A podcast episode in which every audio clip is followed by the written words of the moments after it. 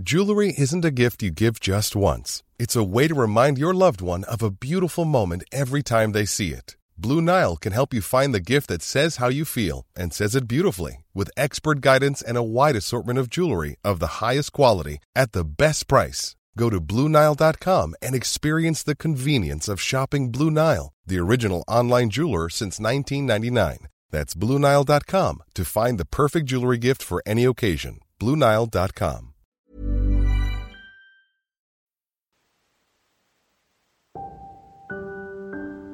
Yaya Beth Magandang magandang araw po sa lahat. Ganon din po sa iyo, Sir Jupiter. Bago po tayo magsimula ay gusto ko lang sanang batiin muna yung mga suki ko sa aking maliit na fashion boutique na sina Daisy at May na palagi ko rin kasamang makinig sa halos lahat ng channel nyo dito sa YouTube. Sir Jupiter, sila nga po ang nagsabi na dapat ko raw i-share ang sarili kong experience sa inyo ako nga po pala si Annie, isang 28 years old businesswoman na tubong Bicol, Camarines Sur. Pero ngayon po ay naninirahan na sa property ng mga magulang ko dito sa QC.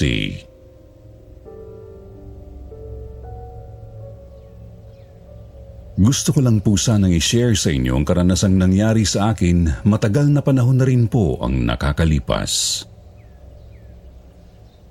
Only child po ako ng mga magulang kong simula bata pa ako ay pareho ng busy sa kani-kanya nilang trabaho.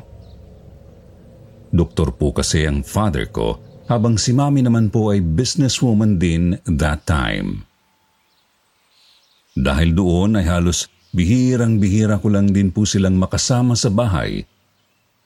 Kaya naman po lumaki akong nasanay sa pangangalaga ng pinakamamahal kong tagapag-alaga na si Yaya Beth.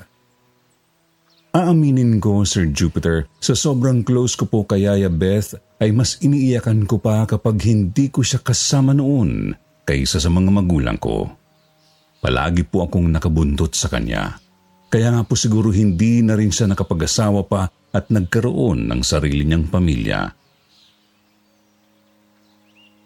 Siguro mga around 11 to 13 years old na ako ay mahilig pa rin akong maglambing noon kay Yaya Beth. Na para akong batang tuwing nandyan siya.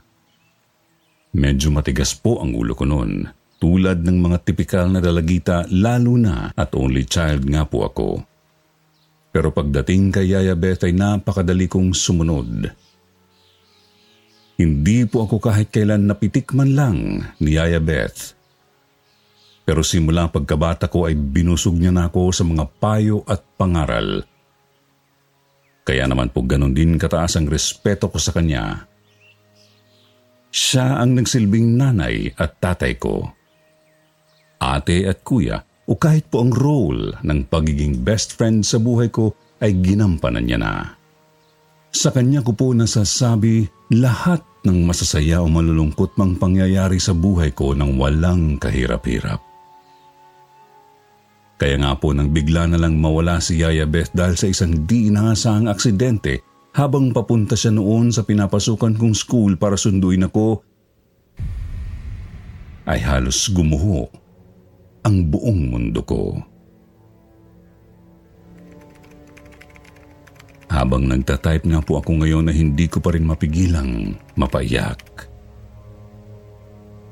Nang mga panahong yun ay talagang nahulog ako sa napakatinding depression na kahit ang mga magulang ko po ay hindi ako nagawang pakalmahin.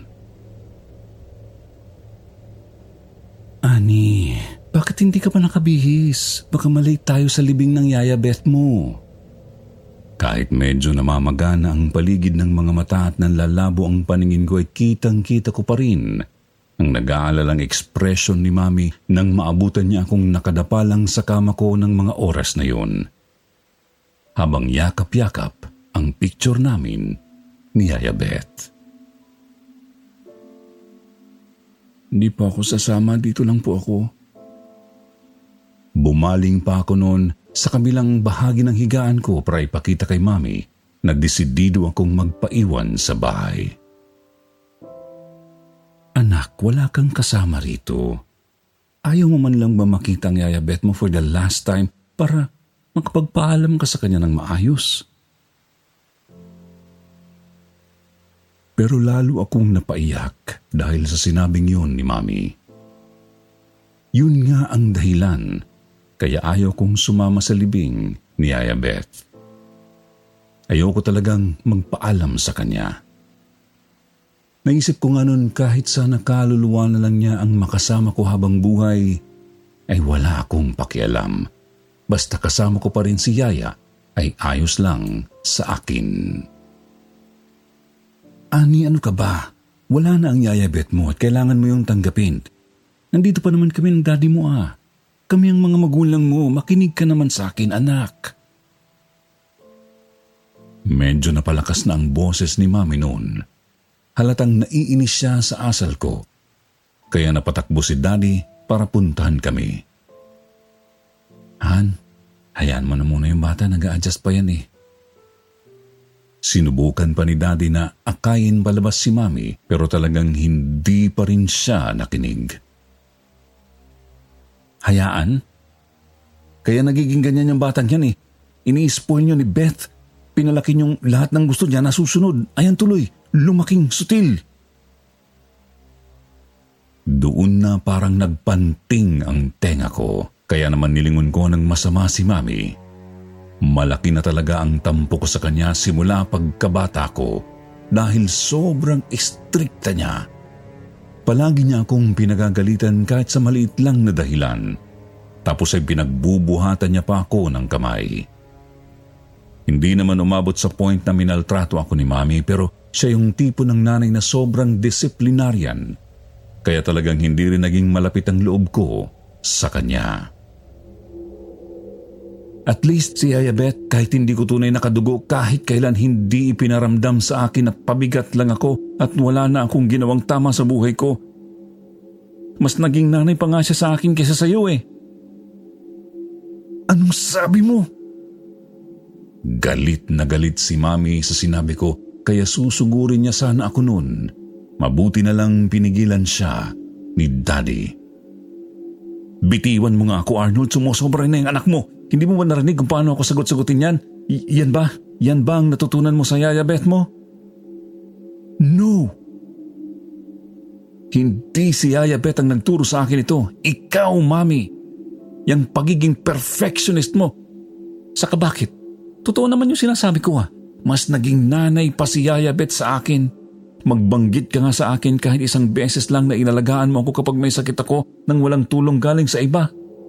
O kaya Umattend ka man lang ba sa kahit na anong event ko sa school simula nung unang beses na mag-aaral ako? Hanggang ngayon, wala di ba? Si Yaya Bet lahat yun. Doon natahimik si Mami. Kitang-kita kong bigla siyang namutla. Pagkatapos ay basta na lang siyang lumabas ng kwarto ko. At siyempre, sinundan naman agad siya ni Daddy. Nang araw na yon, naiwan akong mag-isa sa bahay na lalo pang nalugmok dahil sa naging pagtatalo namin ni Mami. Masamang masama ang loob ko noon dahil imbis na damayan niya ako ay pinagalitan niya pa ako. Lumipas ang ilang araw, linggo at buwan. Pero hindi kami naging okay ni Mami. Dumalas palalo ng dumalas ang pagtatalo namin hanggang sa halos ayaw na naming makita ang isa't isa. Mas nagpakabisi siya sa work noon habang ako naman ay palaging nagkukulong sa kwarto. Although kumuha naman si Daddy ng dalawa pang bagong kasambahay ay hindi naman ako nakikipag-usap sa kanila. One time nakatambay lang ako noon sa kwarto ko at nagbabrowse sa internet ng tungkol sa assignment ko sa Filipino subject tungkol sa iba't ibang mythical creatures sa Pilipinas nang may madaanan akong article na tungkol daw sa witchcraft. Binasa ko yun. Naglalaman yun ng iba't ibang information tungkol sa mga rituals at iba't ibang paraan daw para makipag-communicate sa other dimensions o kung ano man ang tawag sa mundo ng mga espiritu. Noong una, out of curiosity lang, kaya nagbasa ako doon sa website na yun. Pero bigla na lang nabuhay yung kagustuhan ko na makausap at makasama ulit si Yaya Beth. Kaya naman nag-decide akong subukan ang mga ritual na yun. Pumunta ako doon sa isang lugar na paboritong pagdalhan sa akin ni Yaya Beth. May ibinigay kasing property si Daddy kay Yaya Beth noon bilang pasasalamat sa pag-aalaga niya sa akin. Doon sa property na yun nakatira ang mga kapatid niya. Pero dahil medyo malaki yun ay hindi pa nila na-occupy ang buong lugar. May parte doon na medyo mapuno at masukal pero sa kalagitnaan ay may makikita kang isang maliit na batis kung saan kami madalas mag-picnic ni Yaya Beth noon. Napakaganda kasi doon. Yung batis palagi mo siyang makikitang nagsisteam kaya aakalain mong mainit ang tubig niya. Pero pag sinubukan mong hawakan yung tubig ay malalaman mong sobrang lamig pala noon na parang nagyiyelo. Basta, Kakaiba yung lugar na yun. Pero dahil magkasama kami ni Yaya Beth palagi doon, ay nasanay na lang ako. Doon sa tabi ng batis na yun ko, naisipang gawin ang ritual na nabasa ko sa internet para tawagin ang kaluluwa ni Yaya Beth. Mga alas dos ng hapon ako nagpunta doon at nagsimulang gawin yung ritual. Dala ko ang lahat ng kailangan ko tapos nagsimula na akong pumikit doon habang nagdadasal.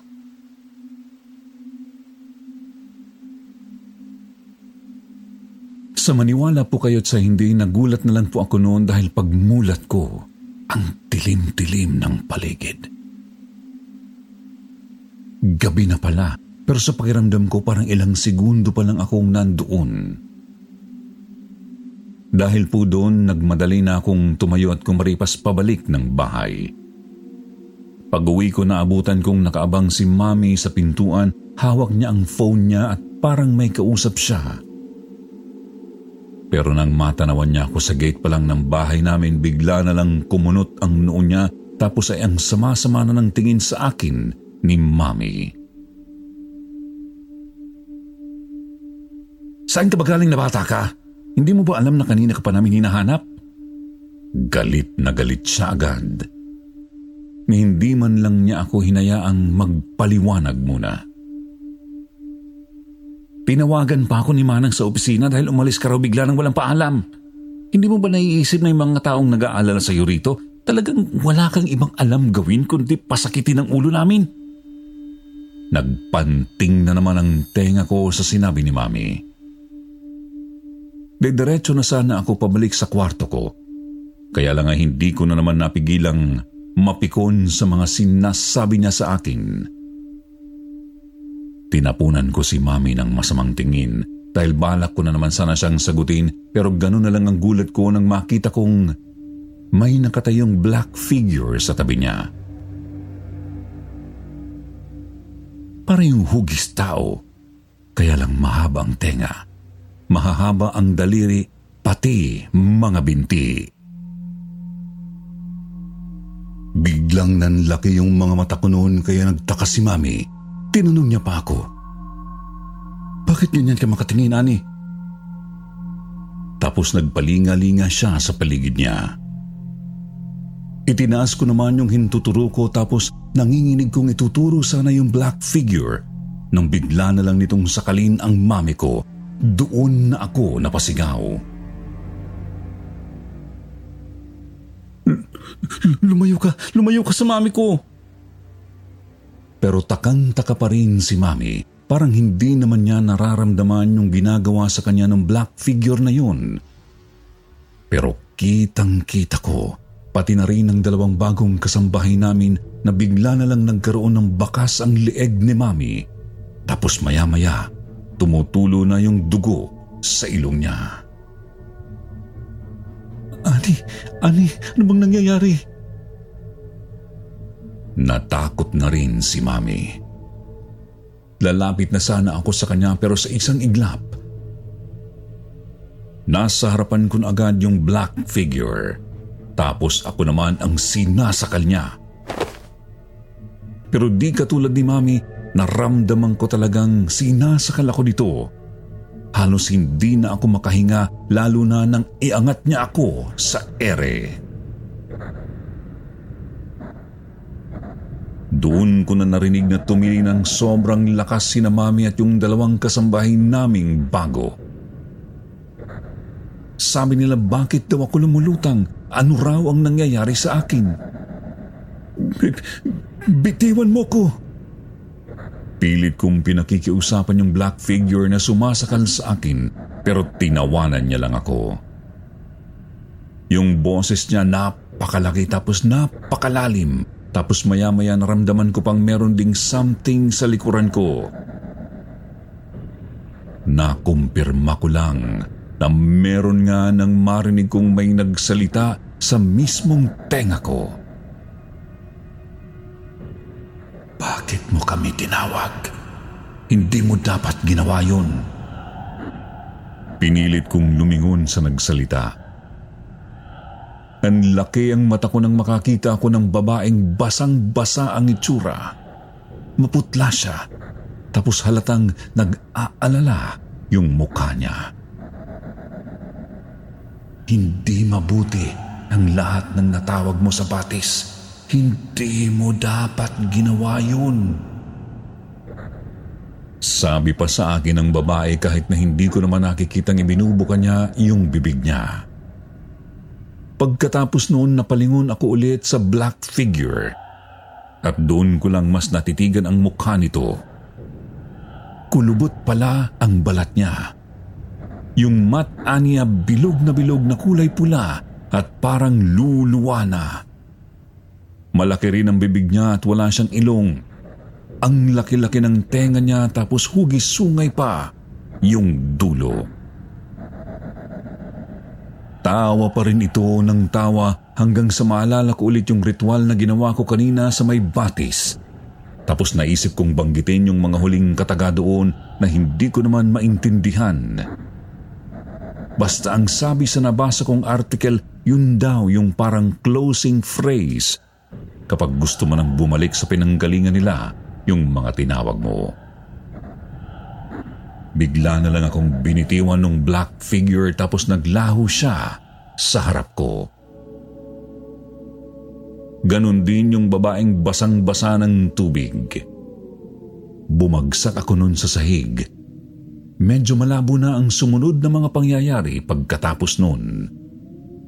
Basta ang naalala ko lang, humampas yung likod ko at nakaramdam ako ng sobrang sakit pagkatapos ay narinig kong tinawag ni Mami yung pangalan ko. Nagising na lang ako noon, Sir Jupiter, na nasa ospital na ako. Nabungaran ko ang nag-aalalang mukha ni ng mami at daddy. Umiyak pa nga si mami nang makita niyang gising na ako. Tapos niyakap niya ako at hingi siya ng hingi ng sorry sa akin. Anak, bang ginawa mo? Bakit nangyari sa iyo yun? Eh, eh, ewan ko po. Hindi pa rin ako umamin kay mami noon. Dahil natatakot akong baka pagalitan na naman niya. Isa pa, akala ko po kasi noon okay na at wala ng mga entity na natawag ko dahil po doon sa ginawa kong ritual. Pero pagka-uwing pagka-uwi ko po noon galing ospital, nagulat na lang kami ni na mami at daddy nang makita naming puro talaga putik doon sa buong kwarto ko. Yung mga pader, sahig, mga gamit ko, kama, pati po mga kisame na parang may kung anong maputik na nilalang na gumapang doon. Yung ibang bakas po kasi ng putik lalong-lalo na yung mga nasa kisame, hugis pa ah Malaking malaking paa. Diyos ko, naingkanto na yata ang anak niyo, ma'am, sir. Takot na takot din yung dalawa naming kasambahay. Halos gusto ng araw nilang mag-resign noon When you're ready to pop the question, the last thing you want to do is second guess the ring. At Bluenile.com, you can design a one of a kind ring with the ease and convenience of shopping online. Choose your diamond and setting. When you find the one, you'll get it delivered right to your door. Go to Bluenile.com and use promo code LISTEN to get $50 off your purchase of $500 or more. That's code LISTEN at Bluenile.com for $50 off your purchase. Bluenile.com code LISTEN. Burrow is a furniture company known for timeless design and thoughtful construction and free shipping, and that extends to their outdoor collection. Their outdoor furniture is built to withstand the elements, featuring rust-proof stainless steel hardware, weather-ready teak, and quick-dry foam cushions. For Memorial Day, get 15% off your Burrow purchase at burrow.com slash ACAST and up to 25% off outdoor. That's up to 25% off outdoor furniture at burrow.com slash ACAST. Kung hindi lang sila naaawa sa akin, si Daddy naman ayaw maniwalang posibleng may kababalaghan ngang nangyayari sa bahay namin. Dahil nga nasa medical field siya, yun lang pong dalawang kasambahay namin ang pilit na kumumbinsi kay Mami na magpatingin daw kami sa kakilala nilang albularyo. Sa sobrang desperado po ni Mami pumayag siya kahit tutol si Daddy doon. Hindi nila basta sinusundan ang anak niyo, Mrs. Yan bata ang kusang tumawag sa kanila mga maligno, engkanto, pati ang bantay ng batis na mabuti na lang ay binalaan siya sa ginawa niya. Isa palam ng anak niyo kung papaano sila paaalisin. Hindi lang niya ginagawa. Dahil umaasa siyang makikita niya pa rin yung kaluluwang balak niya talagang tawakin. Yun ang paliwanag ng albularyo kay Mami. Nasa sobrang gulat ko kung paano niya nalaman ang buong detaling yun eh, hindi ko na naitanggi. Umamin ako. Ikinuwento ko kina Mami ang lahat ng nangyari. Magmula sa ritual na ginawa ko hanggang sa makakita ako ng mga kakaibang entity na muntik pa kang magpahamak sa akin. Opo, Sir Jupiter. Totoong hindi ko pa sila pinababalik sa pinanggalingan nila dahil umaasa po ako noon na baka magpakita rin sa akin si Yaya Beth. Pero talagang wala po siya. Iha, magkaiba na ang mundong kinaroroonan mo at ng taong gusto mong makasama at ang mundong binuksan mo ay hindi rin naman mundo niya, kundi mundo ng mga engkanto. Mabuti pa rin iha dahil kakilala ka na ng iba sa kanila. Matagal na silang naglalagi doon sa batis kung saan mo ginawa yung ritual kaya kilala ka ng mga yun. Napayuko na lang ako dahil nakumpirma kong hindi ko na nga makakausap pa talaga si Yaya Beth. Si mami naman eh, napaiyak na lang din at panay ang hingi niya sa akin ng tawad. Sinisisi niya ang sarili niya sa nangyayari sa akin. Sabi niya, naging pabaya siyang ina, kaya ako nagkaganon. Kung mas ipinaramdam lang daw sana niyang mahal niya ako at kung dinamayan niya lang sana ako imbis na palagi akong kagalitan, ay baka hindi nangyari ito. Doon ko na-realize na all this time, hindi naman talaga kasalanan ni Mami ang lahat. Sa to lang po ay hindi ko siya binigyan ng chance na bumawi sa akin o maging malapit man lang kami sa isa't isa. Dahil ikinulong ko pa rin ang sarili ko sa alaala ni Yaya Beth. Sigurado ako kung buhay lang po si Yaya Beth ng mga panahong yon ay siya mismo ang maninermon sa akin. Dahil matagal naman na niya akong pinangangaralan na dapat daw ay mahalin ko ang mga magulang ko. Ginagawa lang daw nila ang lahat para sa akin pero selfish kasi ako, Sir Jupiter. Sarili ko lang ang iniisip ko ng mga panahong yun kaya napakakitid din ng utak ko. Nang mga time na yun ay talaga pong nagsisi ako. Niyakap ko ng sobrang higpit si Mami hanggang sa maubos na pareho ang luha namin. Doon ko sinabi na mahal ko rin siya at gusto kong mag-umpisa ulit kami. Pumayag naman po ang mami ko at sa kondisyong isasara ko na kung anuman yung binuksan ko sa batis. Matapos ko pong gawin yon ay bumalik naman sa normal ang buhay namin. Hindi man po agad-agad dahil amin kong hindi po madaling mag-umpisa ulit. Lalo na po at medyo matagal nang may lamat ang relationship namin ng mami ko. Pero kinaya po namin sa awa ng Diyos na kaya po namin. Hindi ko pa rin naman po nakakalimutan si Yaya Beth. Hanggang ngayon ay naaalala ko pa rin po siya pero kontento na akong balikan ang masasayang memories namin noon. Minsan ay hindi ko lang po maiwasang mapaisip kung nakikita at nalalaman niya ba ang mga nangyayari sa akin gaya po ng sinasabi ng iba. Sa tingin niyo po ba binabantayan pa rin niya ako hanggang ngayon? Minsan kasi pakiramdam ko ay kasama ko pa rin siya at nandyan lang siya sa paligid. Sa ngayon po ay mas naging close na talaga kami ng mami ko, Sir Jupiter. Ganon din naman si Daddy.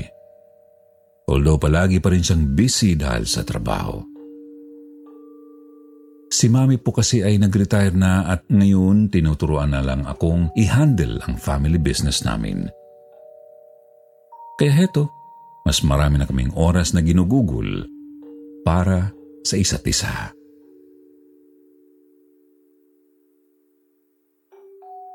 Sana po ay nagustuhan ninyo ang kwentong ibinahagi ko sa inyo ngayon, Sir Jupiter. Sana po ay may natutunan din kayo mula sa experience kong ito. Maraming salamat po sa pagbibigay sa akin ng opportunity na ma-share ito sa inyong channel. Asahan niyo pong patuloy naming suporta sa inyo. Hanggang dito na lang po.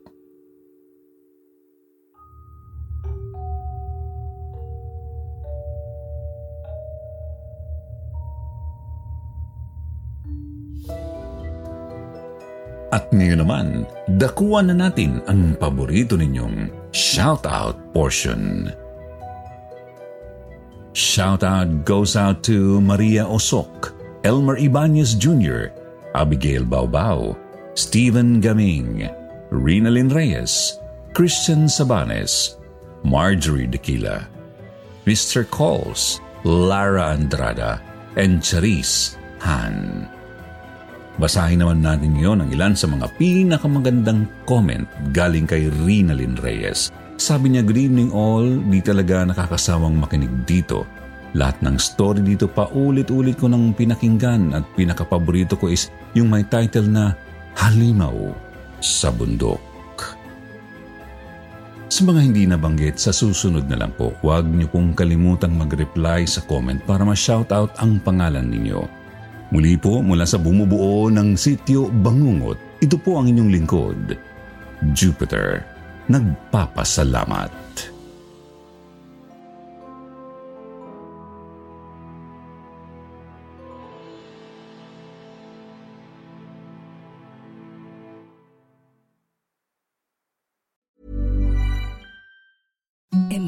Softest sheets you've ever felt. Now imagine them getting even softer over time. That's what you'll feel with Bowl and Branch's organic cotton sheets. In a recent customer survey, 96% replied that Bowl and Branch sheets get softer with every wash. Start getting your best night's sleep in these sheets that get softer and softer for years to come. Try their sheets with a 30-night guarantee. Plus, get 15% off your first order at bowlandbranch.com. Code BUTTERY. Exclusions apply. See site for details.